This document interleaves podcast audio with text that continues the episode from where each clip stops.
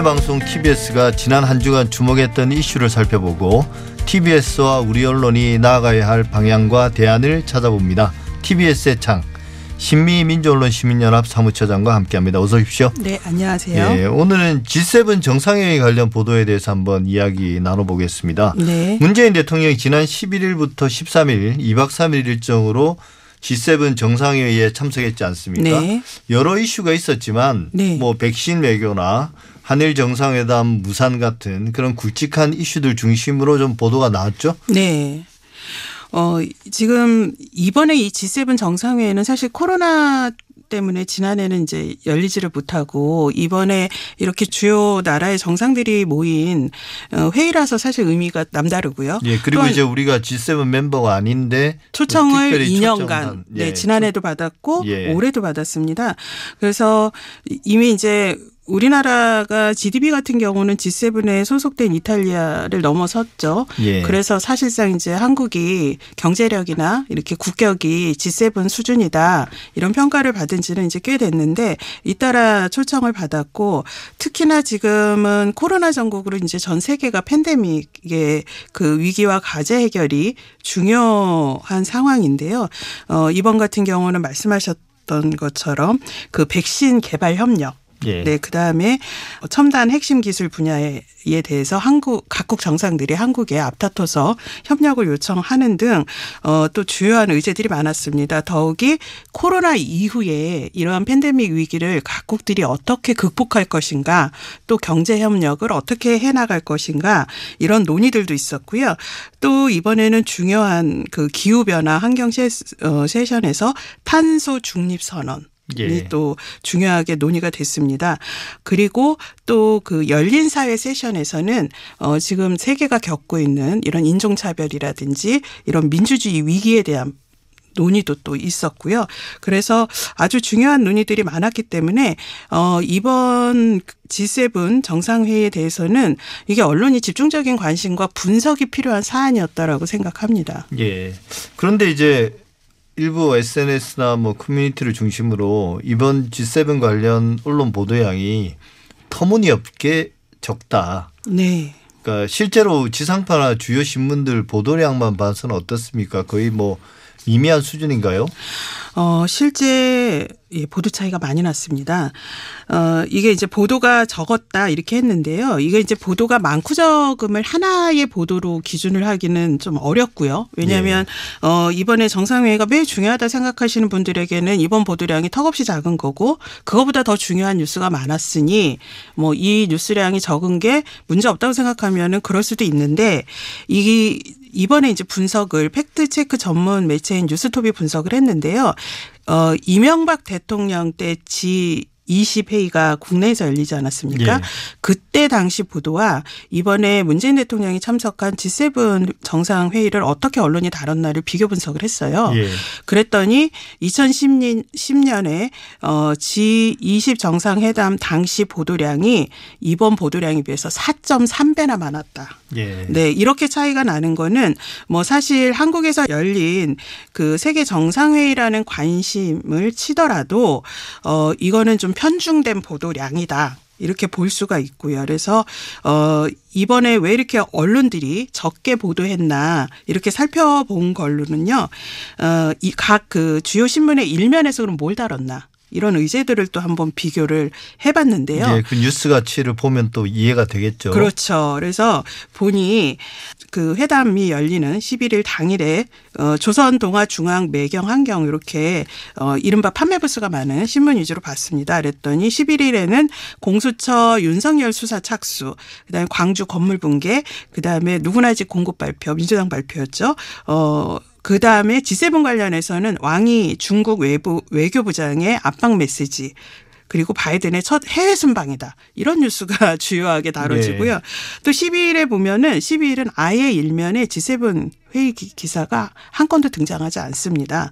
대신에 이준석 국민의힘 대표 당선 이슈가 일면을 다 덮었습니다. 그리고 13일 일요일은 이제 신문이 발행되지 않아서요. 14일 월요일자를 봤더니 조선일보하고 중앙일보는 G7 성명에 담긴 중국 견제 내용만 또 부각을 해서 보도했고요.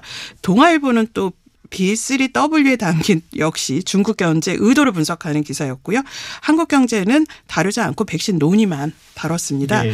어, 이렇게 이 정상회의가 진행되고 있는 기간에 이 주요 신문들을 보면 일면에 주로 배치하지 않았다는 게 어, 보이고요. 회의가 끝난 이후에는 어, 정상회담 결과나 평가 위주로 뭐 일면에 다루기보다는 이제 뒤쪽에서 어, 해설을 다루는데 주로 이게 논란거리라든지 이런 부정적인 기사 위주로 또 다뤘다는 것도 또 특징입니다. 특히 예, 중국의 견제라든지 또는 어 한일 정상회담이 무산된 얘기라든지 이런 거 위주로만 또 다루고 있습니다. 예, 어찌 보면 중요한 사안들을 제대로 보도하지 않은 상태에서 끝나고 나서 어 이런 문제점들이 있었다라고 보도하면 뭐 네. 독자들 입장에서는 좀 의아하겠다라는 생각도 듭니다. 그렇죠.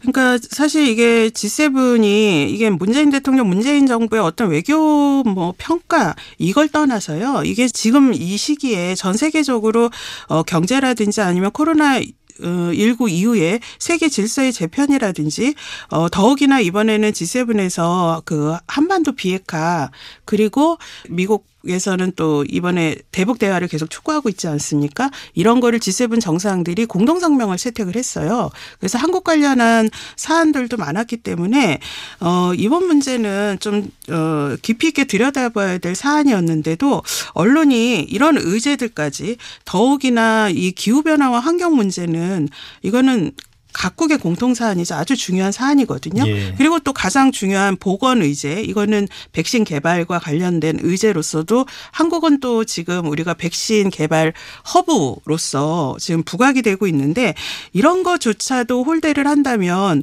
과연 언론이 어떠한 의제를 어이 관심을 갖고 있는 거지 사실 국민들은 이런 의제들이 다 국민의 삶과 밀접되기 때문에 어 매우 궁금한 사안 중에 하나입니다. 그런데 네. 우리 이제 국내 보도를 보면 알기가 힘들고요. 방송의 경우는 MBC하고 YTN만 톱노트로 다루고요. SBS는 관련해서 기간 동안 단 다섯 건의 기사밖에 내지 않을 정도로 관련 기사를 홀대를 했습니다. 그러면 SBS나 또는 이런 주요 일간지만 보면 우리 국민들은 지금 세계가 어떻게 돌아가고 있는지 또 각국에서는 뭘또 어, 중심으로 이렇게 하고 있는지를 알기가 어렵게 되는 거죠. 예. 근데 또 포털에 보면 온갖 사소한 자극적이고 선정적인 그런 국제 뉴스는 또 쏟아지거든요.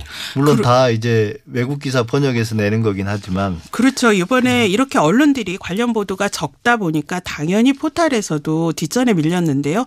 말씀하신 것처럼 이른바 국제 뉴스라고 하는 게 아주 희한한 어 이상한 막 선정적이고 막 이런 그런 호기심 자극하는 이런 기사들이 마구 이제 뭐 1, 1위, 2위 많이 본 뉴스에 올라오는데 일간지의 한 기자가 그 얘기를 하더라고요.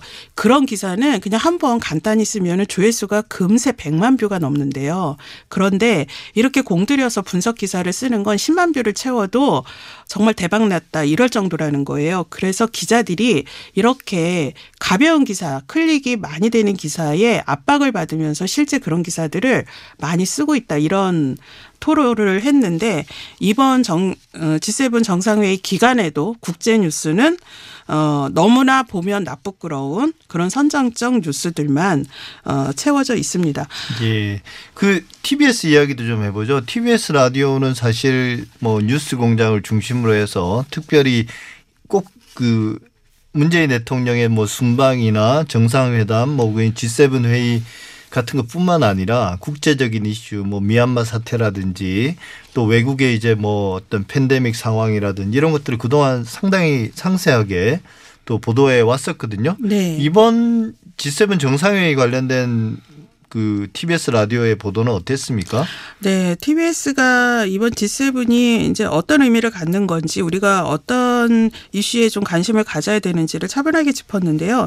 6월 11일 어 이번 그 G7 정상회의에 이제 특별 수행단으로 함께 가는 윤건영 어 의원 인터뷰를 통해서 어 정상회의를 우리가 두 해째 초청받는 의미하고 올해 회의의 의제는 뭔지 또 코로나 19 이후 세계 질서 논의들이 어떤 방향으로 될 것인지를 예측하는 어, 그런 인터뷰를 내보냈고요. 또 6월 15일에는 어, 조천호 경희 사이버대 어, 특임 교수가 이분은 이제 전 국립 기상 과학 원장이세요. 어, 이번에 채택된 G7에서 채, 어, 정상회에서 채택된 기후변화 환경 의장 성명이 갖는 내용을 소개하고 그 의미가 뭔지를 아주 네. 쉽게 어, 설명을 해줬습니다. 그리고 그 하루 전 6월 14일에는 또 일본 그 게이센 여학원 대학교의 이영채 교수가 출연을 하셔서 어, G7 정상에 대한 일본의 평가 어에 대해서 또 현지 소식을 잘 전달을 해줬고요. 또 G7 정상회의 주요 의제 성과에 대해서는 어 김준영 국립외교원장이 이 지금 세계 속에서 달라지고 있는 한국의 위상과 또 이번에 거둔 한국 외교의 성과에 대해서도 잘 설명을 해줬습니다. 예.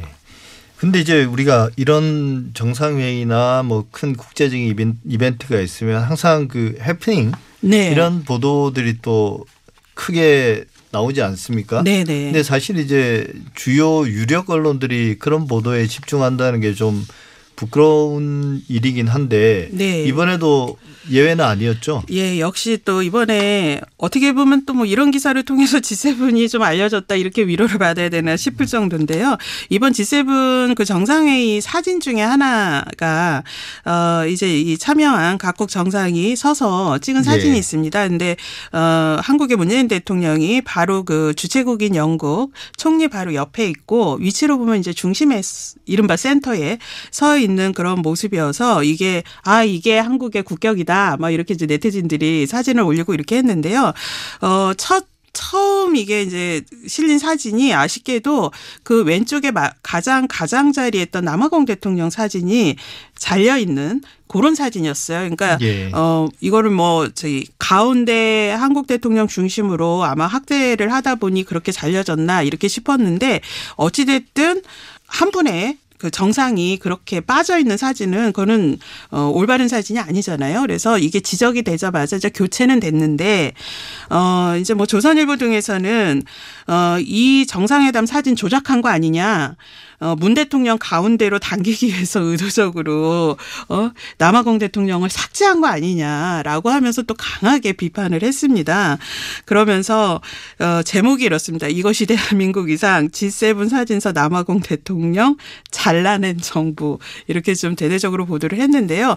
사실 이거를 편집한 그 정부 어, 이 홍보 책임 담당자가 이- 이거에 대해서 이제 설명한 게 의도적으로 삭제가 아니라 이제 가운데를 어, 강조하다 보니 그렇게 이제 미숙하게 나갔다 이렇게 했지만 어뭐 어, 그거는 아무리 실수를 하더라도 적절하지 않았던 거라고 생각을 하죠. 예, 뭐 잘못한 건 잘못한 거고 그 네. 잘못한 것에 대해서 의도는 없었고 이런 네. 이런 사정으로 이렇게 됐다라고 이제 설명을 했는데 네. 뭐그 설명에 대해서 어느 정도 납득하는가는 결국은 듣는 사람이 결정할 그렇죠. 문제인 것 같습니다. 네. 그거 뭐 과도하게 또 해석할 필요는 없는데 또 몇몇 분들은 그런 것들을 자기 의 어떤 정치적 성향에 따라서 또 해석하는 것 같기도 하고요. 네, 이번 기회로 이게 정부 홍보 담당자들이요. 특히나 이렇게 외- 세계 이제 외교랑 관련되는 이런 사진들에 대해서는 더 유의가 필요하다고 생각을 하고요.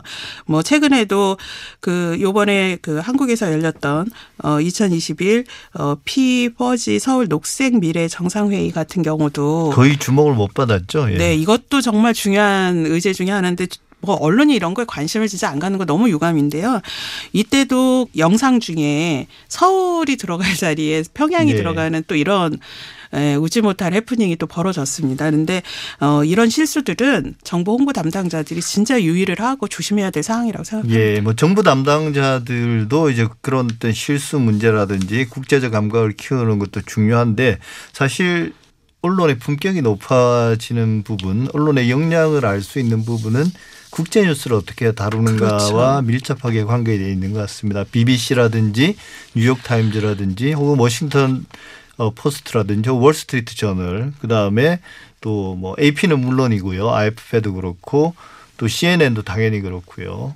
근데 이제 우리나라 언론들이 그런 국제 보도에서는 여전히 막 우물 안 개구리가 아닌가 이런 생각이 많이 들고 그런 이 시시콜콜한 어떤 선정적인 그런 어, 과거에 이제 우리가 해외 토피라고 부르던 그런 보도에 매몰되어 있는 게 아닌가. 물론 그게 클릭을 유도해서 뭐 어떤 상업적인 목적을 얻는 데는 도움이 되겠지만 우리가 좀 전에 이제 그 이야기도 했었는데요. 네. 어, 그 포털 뉴스의 문제점. 어, 국제 뉴스가 가장 오히려 대표적인 게 아닌가 싶습니다. 네.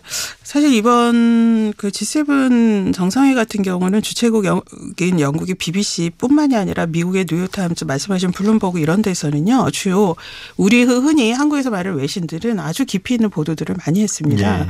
어 그런 보도들을 보면서 한국 언론이 이게 어 자신들이 비판적인 정부냐 아니냐 또는 뭐 정파성 또는 당파성 이런 거에 치우치는 게 아니라 정말 이런 거 같은 경우는 어 우리나라 관점에서 또 국민들의 그 이익의 관점에서 뉴스들을 좀 정확히 보도하고 정확히 좀 해설해 주는 그런 본연의 자세가 필요한 게 국제 뉴스인데 이마저도 네, 말씀처럼 우물안 개구리가 되고 있는 건 너무 아쉬운 대목입니다. 사실 이런 그 글로벌 이슈들이 어, 정상 간의 어떤 합의에 이르면 이게 우리 삶의 큰 방향을 결정 지우지 않습니까? 탄소 중립 문제도 그렇고 뭐 그런데 그런 문제에 대해서 우리 국민이 당연히 알아야 되는데 그런 부분에 대한 충분한 정보 제공을 해주지 않는 것 같습니다. 그런 점이 내내 말씀드립니다만 상당히 아쉽습니다.